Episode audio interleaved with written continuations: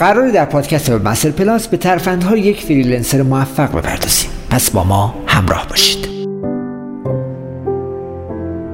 مورد اول مکانی مختص کار فراهم کنید اختصاص این مکان مجزا برای کار در خونه به مغزتون هشدار میده که وقتی پشت اون میز نشستین باید کار کنین. در غیر این صورت زمان استراحته.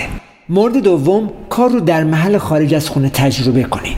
فضاهای کاری مشترک کافی شاپ ها کتابخونه ها رستوران ها مکان های عالی برای کار کردن هستند. مورد سوم ساعات کاری منظم داشته باشین ذهن بشر با یک روال منظم بهتر کار می‌کنه. هر شب سر یک ساعت مشخص بخوابین و صبح هم در یک ساعت خاص بیدار بشین. مورد چهارم از وقت ناهاری خود استفاده کنین. نیم ساعت تا یک ساعت استراحت در وسط روز ذهنتون رو شارژ می‌کنه و برای نیمه دوم روز آماده می‌کنه. قدمی بزنین یک کتاب خوب بخونین و زمانی رو کنار خانوادهتون سپری کنین.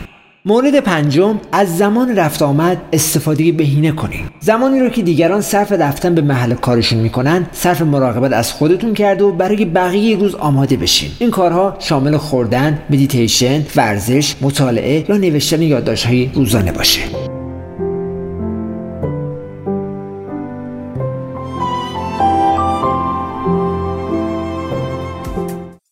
پادکست وب مستر پلاس دریچه به سمت دنیای وب با پادکست وب مستر پلاس همراه ما باشید. مستر وب مستر دات آیا